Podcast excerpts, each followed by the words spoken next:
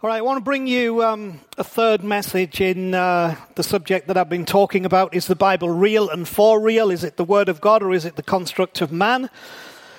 we uh, have dealt with some of the um, more poignant thoughts about which I say, use the word controversial because we talked about, you know, was God a genocidal maniac and all that stuff. I'm not um, going to repeat all that tonight because that is, that is not my point. However, uh, there is a big question as to how we should interpret the Bible and um, what does the Bible really mean. And even when you say those things to some people, they think it's heretical even to say that because they don't want to have to examine and look at how we have perceived uh, what we call the Bible or the scriptures. Now, at some point, we'll look at some historic factors about how all this came together and, and maybe talk a little bit about that. But um, I don't want to do that tonight.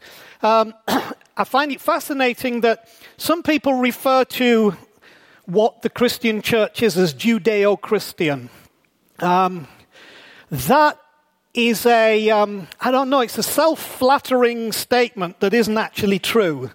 Yes, Jesus was a Jew, and yes, the salvation that we understand came from that dimension. But actually, the Christian church has been much more influenced by Rome and Greece than it has by, by Judaism. Um, even in the context of the Bible, because in, in Hebrew thought, of course, the Jews were, the, were Hebrews and their thought is known as Hebrew thinking. Uh, even in Hebrew thought, the Bible was not something that you presented as a done conclusion to people. The Bible was something that you read and you talked about and you discussed, and, uh, and their main focus was um, how can the text be applied? What does the text mean, and how does the text apply? And a rabbi was someone who, who uh, was a leader in discussion, who would gather people to him and they would choose that particular rabbi, perhaps like you've chosen me, and therefore you shall call me rabbi from this day on. So they were they would choose a rabbi, and then that rabbi would walk them through scripture, and they would talk and discuss and debate, and and um, and they would they would then the rabbi would try to make sense and say, I think this is the best conclusion um, in, in that context. And so when the Bible talks about binding and loosing, it's more to do with binding yourself to a particular interpretation of Scripture and loosing that truth than it is actually anything to do with demon spirits and you know, it just we we've totally reinterpreted all that stuff when actually its context was not that. So you have Jesus saying, Take my yoke upon you. Now, the reason he did that is because if you followed a rabbi, it was cultural. What you did was you took the rabbi's yoke. Now, a yoke was something that used to connect oxen together on the front of a plow. So a yoke was something you wore that connected you so you were connected to walk with the beast with whom you were to whom you were yoked. So when Jesus said to his Jewish Hebrew audience, Take my yoke upon you and learn of me, right? He wasn't talking about oxen. Take my yoke upon you and learn of me. He was saying, If you've chosen me to be your rabbi, then take the yoke of this upon you and learn of me. Because he said, Because my yoke is easy and my burden is light. So, so Jesus, Jesus' approach to the Bible as we know it, because they didn't know it as the Bible, the scriptures, of course, in, in, in, in um, Hebrew culture, it was the Torah and the Talmud, uh, which were two different things on that. Um, uh, Jesus took an approach to scripture which actually would probably be more akin to how we're talking about the Bible than sometimes when we've made the Bible a constitution and read it as a constitution to people. Now, the Bible is extremely reliable. The Bible is amazing. I absolutely love the Bible. Um, I don't know whether it's, it's inerrant. I don't know whether it's infallible. I don't know. Um, and actually, I'm not worried. It, it, it, only becomes a problem if you decide that every little word, every little comma, every little thing in there, um, heaven and hell hangs on it. It only becomes an issue for that. But when you understand that most of the arguments that people have about Bible are not matters of heaven and hell, the matters of winning an argument, you realize it's not worth getting into that stuff. So, so having said that, um, I want to pick up in Genesis chapter 1 again because I'm trying to show you that right from the very beginning there's a model and a pattern. Now, um, as a history book, the Bible's not great. It's good, but it's not great. And if you don't know how to interpret the Bible, you're going to struggle with it as a history book uh, because everything's not necessarily consecutive. And details that are written are not necessarily the same because the Bible didn't set out to, to be an accurate history of humanity's stuff and things and what they built. The Bible is much more beautiful than that and bigger than that. And so its history is good, but you have to put its history in the context that that's not what it was there to accomplish, okay? Uh, nor is the Bible a science text, or is it, nor is it attempting, as I told you in Genesis 1, to give a scientific explanation of the beginning of all things.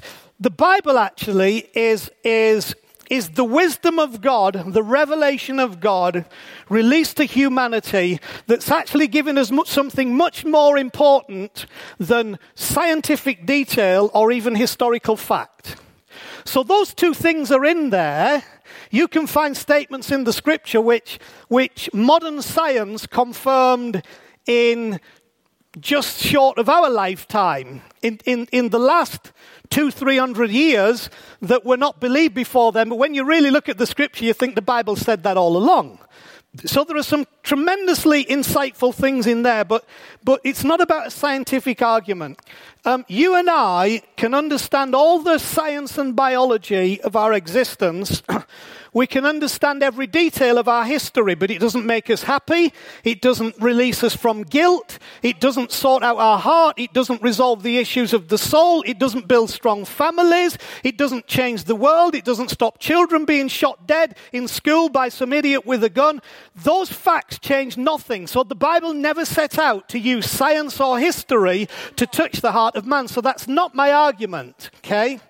Was Jericho a literal city with literal walls? Well, some archaeologists would say no. I say, well, whether it was or it wasn't, there are bigger lessons than whether Jericho was in a particular place with walls this thick. So do you understand what I'm saying? If you're happy with some of the things, and I'm happy with some things, that's fine. But what I'm saying is that's not the point of, of this book. This book is much bigger, much better than that. And so I'm not trying to understand history through the book, I'm trying to understand God through the book. Right? I'm not trying to understand science through the book, although what we've got to do is we have to be aware of history because history is history and there are good historians and they make an important contribution to our conversation and thought and debate and also science. Science makes a very important contribution to the life of our world, uh, the health of humanity, you know, the development of technology. So we, we, we embrace those disciplines, but actually within this, some people misunderstand because some people think that theology is the study of the Bible. but it is not.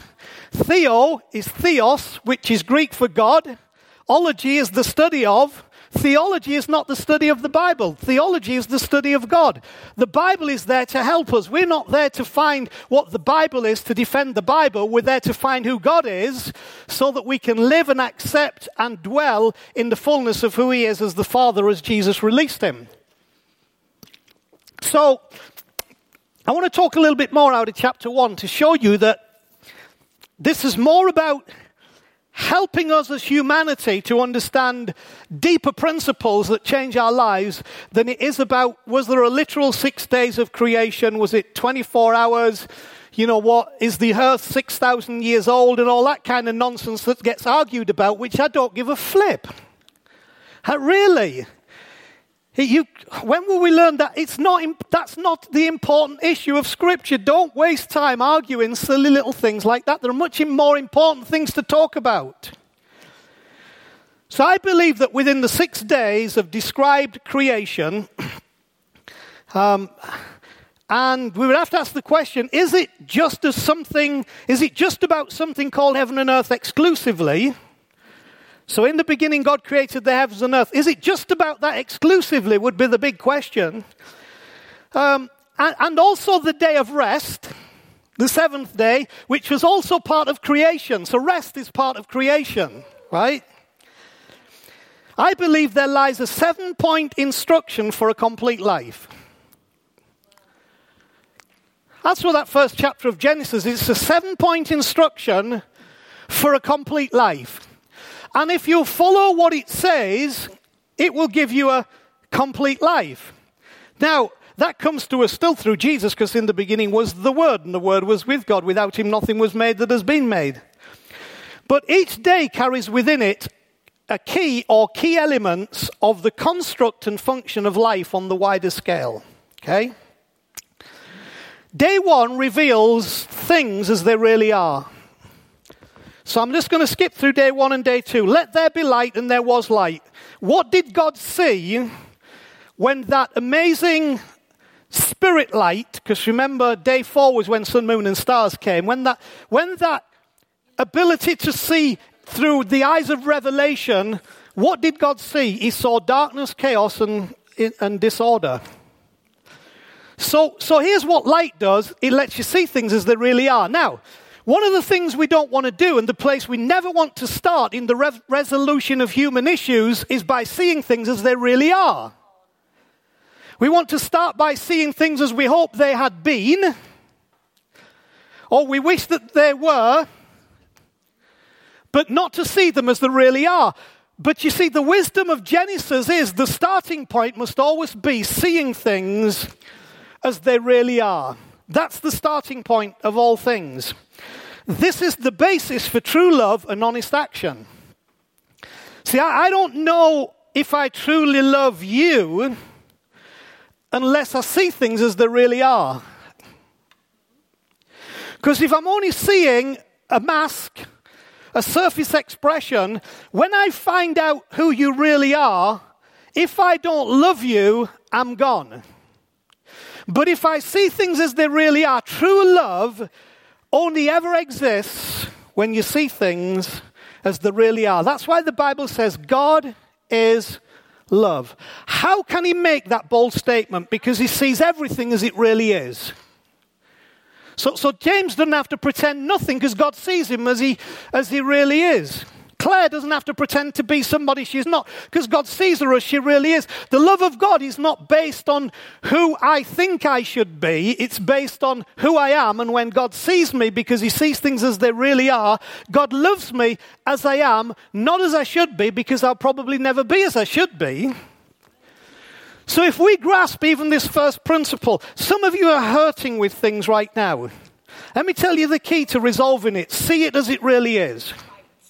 Stop trying to fix it, put band aid on it, put some duct tape around it, pretend it doesn't exist.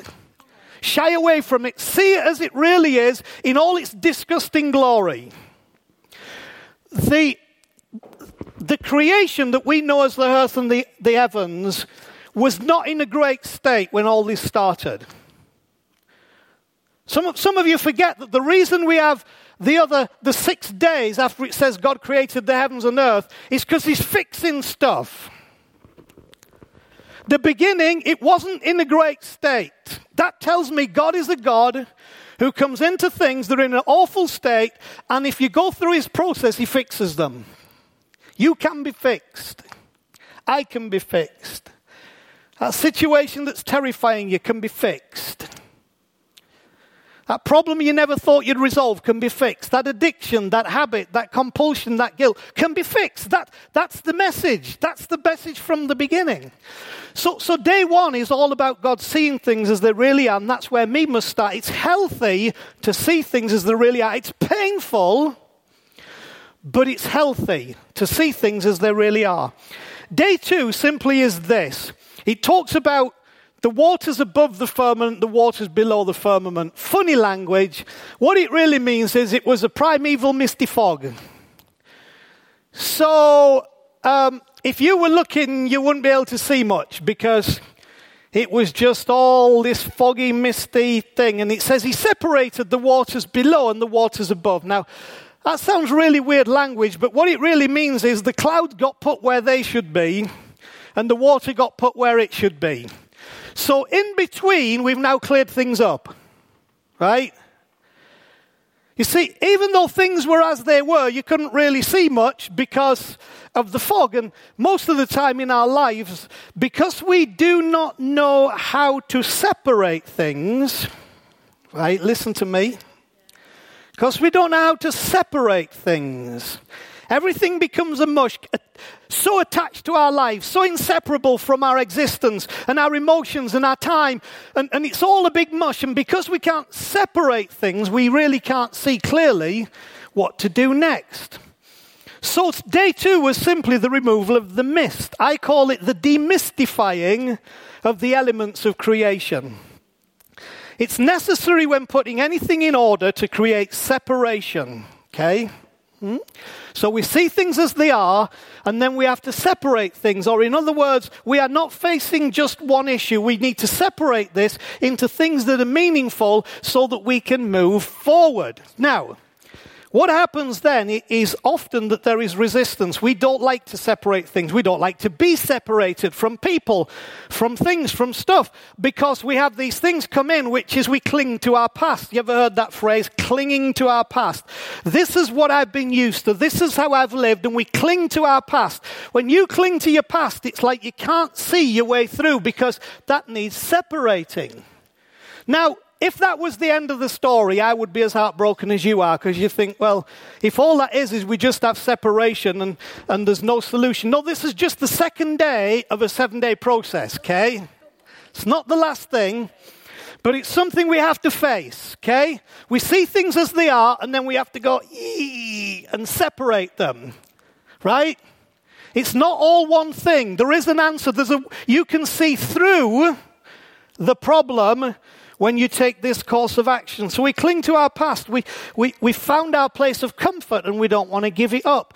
We, we, we hang on to our wants at the expense of our needs, which is another thing we often do. What we want and what we need are not always the same thing. Lots of things I want in life, but I don't need them. And um, when our wants go ahead of our needs, usually we finish up well, here's what the Bible calls. It's a very technical spiritual term feeding the flesh. what that really means is that what we want takes precedence over what's really needed. And there's no solution in what we want, the solution is in what we need. So, so in these first two days, we see things as they really are. We have a good hard look and say, this is not as bad as I thought it was, it's worse. Okay? That's okay, that's healthy. And then we, we have to make separation and say, but I'm going to separate this. I'm not going to let it consume me and be one thing. We're going to separate so we can see through. We're going to put the element of the problem here and we're going to put this element here and we're going to see how we can see through it by the grace of God and by revelation. So then we come to day three, which is what I really wanted to, to talk to you for a few minutes about tonight. Now, um, day three, at its inception, introduces us to the critical separation of two things to which a process of recurring fruitfulness is connected. Okay? So we've now seen things as they are. There's this misty, messy, primordial, sludgy fog, soup. And we're going to shift that so we can have a look. But then the issue is we have to create then an environment in which fruitfulness can occur.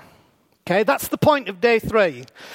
So in this water, he then separates the water and the land. So land emerges. Now, again, you know, if you want to go to science, there's a big debate that we can have there about, you know, land emerging. Actually, it's still going on today, land coming out of the sea and land going back into the sea. And, but, but what we get is the separation of land and sea.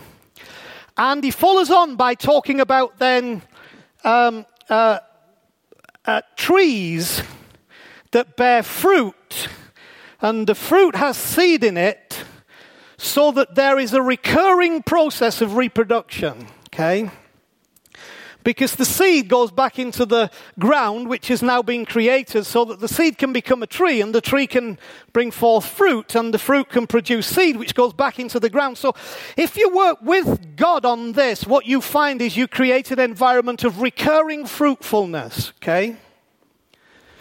And that is, that is not only my desire for your life, but that is God's will for your life. But you see, we don't go to day three ahead of day one and day two. So we often don't get to the recurring fruitfulness because number one, we won't see things as they really are and deal with them as they are to create a separation so that we can put some air and some space and some light in there, but we want the recurring fruitfulness. Well, you've got to follow the process. Genesis 1 is God's pattern, okay? So he creates dry land, which we would know as solid, and water or seas, which we would know as liquid or fluid. Okay? So, solid, fluid, solid, fluid. One of the greatest issues of problem in our life is figuring out that some things are solid and some things are fluid. Some things are absolute, some things are variable. Some things are destined to change regardless of what you do with them. Something by their nature will not change. Our problem is now that we have to resolve which is which. Okay? So I want to talk a little bit about that. So, so we struggle with what is absolute and what is variable. Some things are supposed to change. Okay? I I am not looking forward to my little Riley getting old enough to do his own thing and his own friends and all that. I'm his pal. But how many of you know if I try to keep him as my pal, I will create a dysfunctional young man who will not be able to live his life to the full, who will be dependent on his aging grandfather when actually he should be doing the stuff that kids do and growing up and finding his freedom and doing his thing. Do you understand what I mean? So there are many things in life we want to hang on to them because we haven't realized they're variable. They're supposed to change. The best thing we can do is assist the process of change. Right? Now, how many of you know the ratio of sea to land in the world? How many of you know there's much more water in the earth than there is land? It's about two thirds, I believe, of the earth is water. Therefore, there's twice as much fluid twice as much variable than there is solid. Now, the problem is, we like to make life so it's all solid. We've got structure, we've got rules, we're told what to do, we know when to do it, we know what will happen when we do it. We actually break the pattern that God said works best for the world. It's not by chance that two thirds of the earth is fluid. I actually think that at least two thirds of what we know as the gospel is fluid. Because the gospel is an expression of God's word. I, I, I think that two thirds of how we interpret the Bible is probably fluid. Now, we can argue with that, but we could argue in the world and say, with the population of the world, wouldn't it be better if we didn't have the seas and we had all solid? But you see, we have to deal and right from the beginning, God's saying you've got to wrestle and deal with this shifting thing. Now, I'm going to I'm going to disturb your equilibrium even more. We get all kinds of trouble when we try to make the absolute, unmovable, unchangeable variable, or when we try to make the variable, changeable, movable, and absolute. And very often I find that's the problem. We're often trying to make things that are supposed to be fluid solid, and we're trying to make things that are solid more fluid, and we usually get, get in a right mess with it. Now, I believe that God is an absolute. God the Father is an absolute. But the way he does things is variable. So he's unpredictable because you know who he is, but you don't know how he's going to do what he's going to do. That's why Jesus completely baffled the scribes, Pharisees, teachers of the law, and high priests, because they had a rigid view of how God should show up in the world, and you didn't. So I believe God the Father's absolute. I, am convinced of that. You know, there's, there's, no, there's no change in who He is, but how He does things is variable. His faithfulness, His love, His grace, His trustworthiness are absolute. But the way they are specifically revealed to a person is variable. So we get wanting to dictate how the faithfulness, love, grace, and trustworthiness of God are given to people. That's dangerous. That's very dangerous. Because the way he does those things is variable. I believe the way to God is an absolute. Jesus said, unless a man is born again, he cannot see the kingdom of God. Now, again, that's new beginnings, that's, that's change. But the way to the way is variable. So the way to the Father is absolute, but the way to the way is variable. So we've come through different paths, different streams. And I believe God's very broad in his creativity in that, just as he was in creation. That isn't it amazing that we don't just have a bird, and God made a bird. And every other bird was a bird. Is, is, no, I'll leave slugs alone. That was a mistake. Um, that was meant to be something else. It was the leftover bits of some giblets or something that just, and it came alive and we had slugs. Um, isn't it fascinating that even now, even today, we are still finding new species of creature? Isn't it fascinating? New species of fish, new species of microorganisms, new species of birds, spider, insects, new species. Why are we finding them? Because, because the issue is God didn't create a bird, a horse, a cow. What he put within it was a variability that is absolutely amazing. So you can't just take Beth's one cow and say, This is a cow. Because somebody will come in and say, This is also a cow, and this is also a cow, and that is also a cow.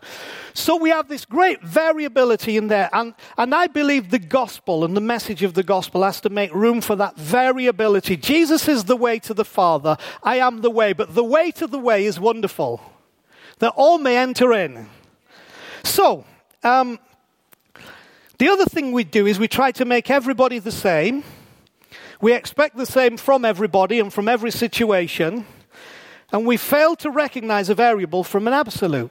So we try to make people absolutely this or absolutely that, rather than might be this, might be that. Today might be this, tomorrow might be that, next week might be this. So, the wonderful issue of the, the variation that happens in our own lives, you know, when, when we are dealing with life and how we address life and what happens to us creates massive variability. Um, but there are some absolutes in there. So, however we look at this, using the earth as a model, one must ask how absolute and stable is a solid, and how variable and unstable is a fluid. So it's not just like the one's solid and one's fluid. We've got to ask how solid is solid and how variable is variable, how fluid is fluid. So, so here's a key thing. I want you to listen carefully to me now. If you'll open your ears, this is going to help you. When a, th- when a thing shifts at its core, everything above and around it becomes rearranged. Let me say it's a very powerful statement. When a thing shifts at its core, everything above and around it becomes rearranged. That's the nature of earthquakes a shift at the core. The tectonic plates move. Isn't it fascinating that we say we're on terra firma? Well, terra firma is not quite as firm a terror as you think it is. Because this world sits on eight tectonic plates.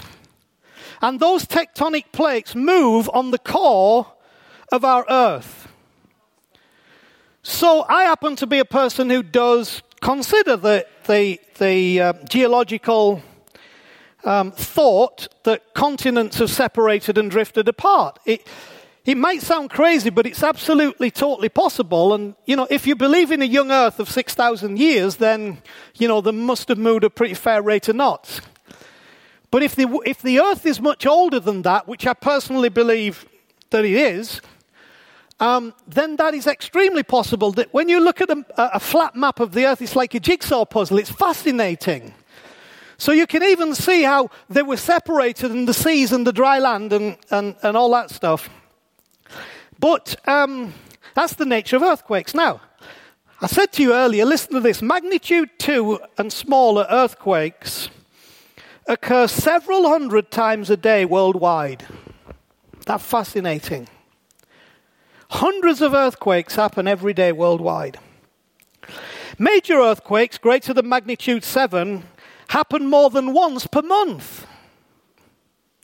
We only see ones that have happened in highly populated areas, but actually, of every single year, once in every month, an earthquake of magnitude 7, which is pretty earthquaking,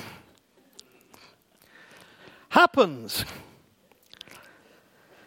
And great earthquakes, magnitude 8 and higher, occur about once a year. So we've got hundreds of them happening every day. We've got, we've got big ones happening once per month, and then we've got huge ones happening once a year. The occurrences of our lives are not significantly different to those on the earth in and on which we live. So, what I, I want to explain it to some of you right now, you had an earthquake. For most of us, the category two ones and below are happening 100 times a day. Okay? Something shifts at the core. Might be just the way you were treated. It might be, it might be how you feel. It might be that you're feeling ill. It, it, it might be that you receive some bad news. It, whatever it is that, that you're facing something in your life, and, and those earthquakes just 100 times a day, somewhere, those earthquakes, they're happening in our lives. You're not weird. What you're going through is quite normal, and actually, it's built into creation, it's built in. Okay? So, why would that be built in? Okay, this is not a debate about earthquakes kill people, so does God kill people through earthquakes? That, that He doesn't, and that's not the debate. I'm using this as a, as a picture, though, to show you, because we could also argue what idiot builds a huge city on, on a fault line in the world's place? San Francisco. What idiot does that? It's a major earthquake zone. What shall we do? Uh, let's build a city and put several million people in it. Really bright. Japan has some of the same problem as well. So, you know, we're not the brightest cookies in the jar at times in, in what we do. But what I want you to understand is that even the solid things, there are shift and movement even in the solid things. I, I, find it difficult to understand, but it means even in a consistent God, there is still somehow within that shift and movement and shape and progress and development that actually shifts our world. It shifts our world. It shifts our world. So, so if you're going through one of these kinds of earthquakes, it might be the once a year, this is major, this is terrible, how am I going to get through this earthquake? I pray that you'll be helped in this, but listen to me.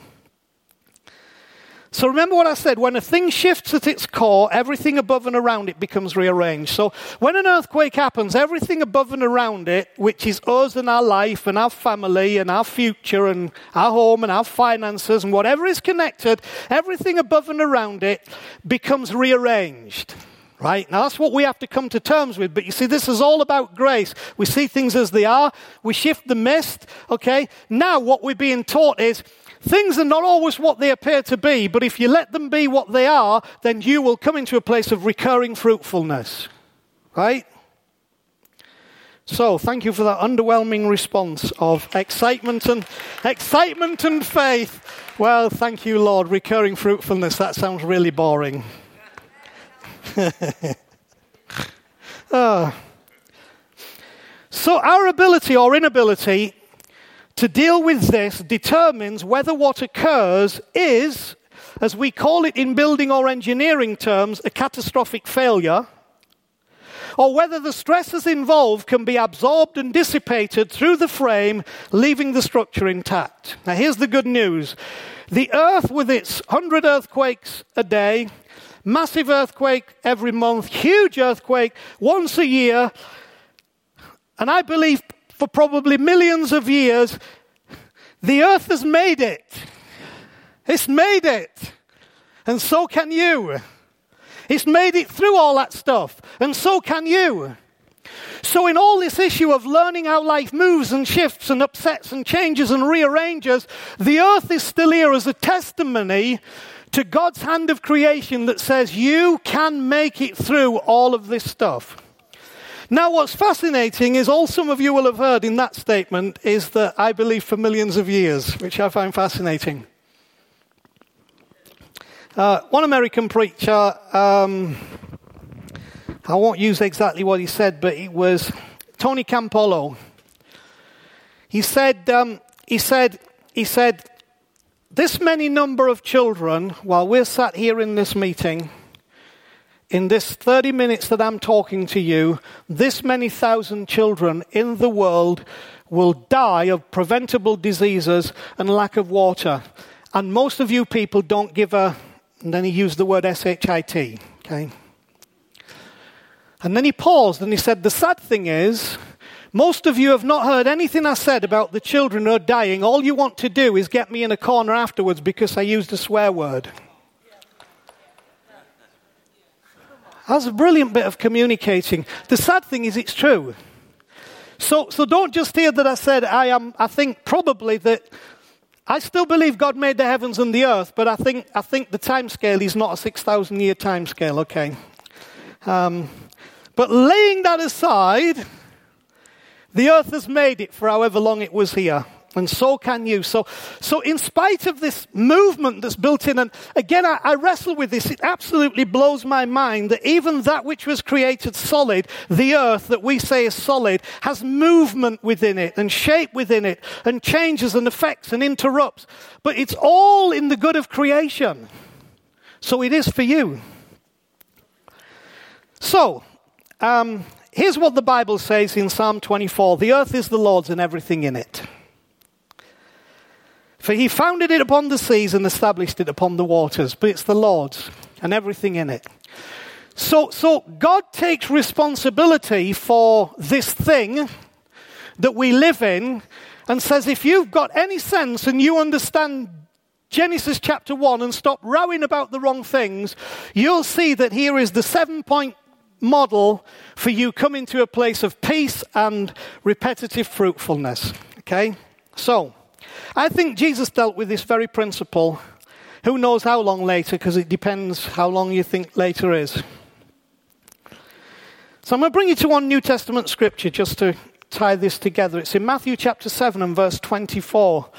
Many of you will recognize it. It says, Therefore, everyone who hears these words of mine, now, okay, how did the earth come into being? If we believe the Bible's record, what was the power behind creation? And God said, remember last week, was it last week? Last week we talked about the power of creation is in let there be, let there be. Every day, let there be, let there be. And I challenged you in your life that you need to live a let there be life. What happened was when you respond to the let there be from God, something changes in your world. And he's still speaking, let there be. He speaks into your situation today, let there be. Respond to the let there be word, okay? And your world will change. Well, this is, this is Jesus paralleling that in the New Testament. Therefore, everyone who hears these words of mine, it's the same thing, it's the same words that created in the beginning and puts them into practice, what did the earth do? It allowed those words to impact upon its existence so the let there be became powerful enough to change because, because the world let itself be impacted by that word. Faith is all about you letting yourself be impacted by the word that God speaks over you. When he says it is finished and you let yourself be impacted by that, something changes. That's faith. Faith says when he says let there be, it's you receiving that and saying, God is saying let there be in my life. Not let's take away, not let's lose, but let there be. And that process of fruitfulness. So, therefore, everyone who hears these words of mine, puts them into practice, He's like a wise man who built his house on the rock. The rain came down, the streams rose, the winds blew and beat against the house, yet it did not fall because it had its foundations on the rock. But everyone who hears these words of mine and does not put them into practice, does not receive them by faith, does not allow the let there be to make a difference or the it is finished to bring change. He said he's like the man uh, who built his house on the sand. And the rain came, the, the, the, the streams rose, the winds blew and beat against the house, and it fell with a great crash. The issue is that when you read this portion, the storm is exactly the same for both people. It's the, exactly the same description. Because there's no such a thing as a storm for Christians and a storm for non believers, right? The storms are storms. Remember, my father in law used to say that rain, the rain rains on the righteous and on the unrighteous, but that's because the unrighteous has stole the righteous man's umbrella. The storm is equal. The storm touches everybody. The earthquakes come to all of us. But the issue is Jesus, in different vernacular, different terms, in a different environment, is posing an issue. He's saying the solution is not so much what you build or even how you build it, but whether it has a foundation that will hold it together and material which absorbs the shock waves, leaving you intact. So here's the challenge what am I building on? See, it's funny how words, um, or to be more specific, God's words, not just heard but done, secure our future and create an environment of recurring fruitfulness. Listen, just coming for community will not produce this. I hope you find community here, but some of you will lose heart and leave because just coming for community will not produce this. Doesn't say the man who builds his house on community or finding friends survive the storm. It says the man who builds his house on the rock. What is the rock? The one who hears my words and does them. Now let's take out of that equation this scary thing of I have to be a perfect holy Joe Christian who never makes a mistake because that's what doing the words of Jesus means. That's not what doing the words of Jesus mean. Let me put it another way. What's the impact of your earth shifting having on you right now? What's the impact of your earth shifting having on you? The major words that should be done in you are, it is finished. Not you better be more holy, you better do more things right, you better change your ways. The words that will impact that are, are, are, when those words that you are doing are it is finished. How do you do it is finished? You do it is finished by saying, It is well with my soul. This is about to happen. I'm about to lose that. That might be sacrificed. This is going on. This is on the horizon, but it is well with my soul. What you are doing there is saying, My life is built on these words. It is finished. That's my foundation. So when the storm comes and tries to break you down, it's smashing against the words of Jesus that say it is finished, and it's never going to move those words. Those words endure forever. See, the Bible says the word of the Lord endures forever. That it cannot move. The word of the Lord. Now, some of the stuff we look at is, is the word of men about the Lord. But the real word of the Lord, like it is finished, cannot be moved. Any storm of life can hit that and it will never shift you when that becomes the word that you're doing. Or the word that should be done is, and God said, let there be. That's the word that is being done in my life. God said, let there be. Jesus said, it is finished. And then on the back of that, we should also come to the Father and forgive and love and accept and live. And lots of other things Jesus said, which are scarily brilliant that lead to life. And we should let people be and let people go and, and let variables be variables and let absolutes be absolutes and understand the process of this. That actually, on this third day, something was happening in this process, which was seed was being planted, and the seed was producing trees, and the trees were producing fruit, and the fruit was producing seeds, so that there would be a never ending process of fruitfulness that was taking place. You see, all of this is not about bringing you into line, it's about bringing you into fruitfulness. The gospel is not about bringing you into line, it's about bringing you into fruitfulness. It's about bringing you into a God kind of life, a creation kind of life that rests not on your endeavors, not on your efforts, but rests on His word that He's spoken over you. And so when Jesus said, He who hears my words and does them, is like the man who built his house on the rock. Your life's not going to move too far in the wrong way where it's ineffective and unfruitful if you today will determine that you are resting it and doing what he said. You are doing the it is finished. You are doing the let there be. When that happens, he says any storm will beat against you and storms will come, but he says that that house will stand firm, will never be moved. Anything else, any other reason, any other foundation, friends, whatever, I just like it, whatever, you will get blown over when these things come. When the earthquake shifts you, just like buildings that are not built for it, your buildings will fall down. The wonderful thing is that we now know, and Chris is a civil engineer, my background background is in all that, we know that we can build buildings that are flexible. Isn't that fascinating? You, I'm not even going to tell you how far some tall buildings move because you'll never go into a tall building. Tall buildings sway in the wind. If you've ever been on a tall building that has a glass floor and you don't like heights, it's not just the heights that you've got to worry about, it's the fact that you're doing this. So if you've not got a good constitution and stomach, don't ever try it. But you see, in an in a earthquake area, you do not build buildings that don't move, that don't have flexibility, structures that will shift with the time. And God does not want us to build buildings, our lives, so they don't shift and move with the movements of life. You're supposed to move and shift. And like the rabbi said, here's the deal, guys. We have some words here, but let's talk about it. Let's create some movement and some flexibility and some trust and some faith. And in it, what we'll do is what he said whoever does my words. So, my challenge to you tonight is are you prepared to do? It is finished. The wonderful thing about doing the things that really matter is you don't actually do anything.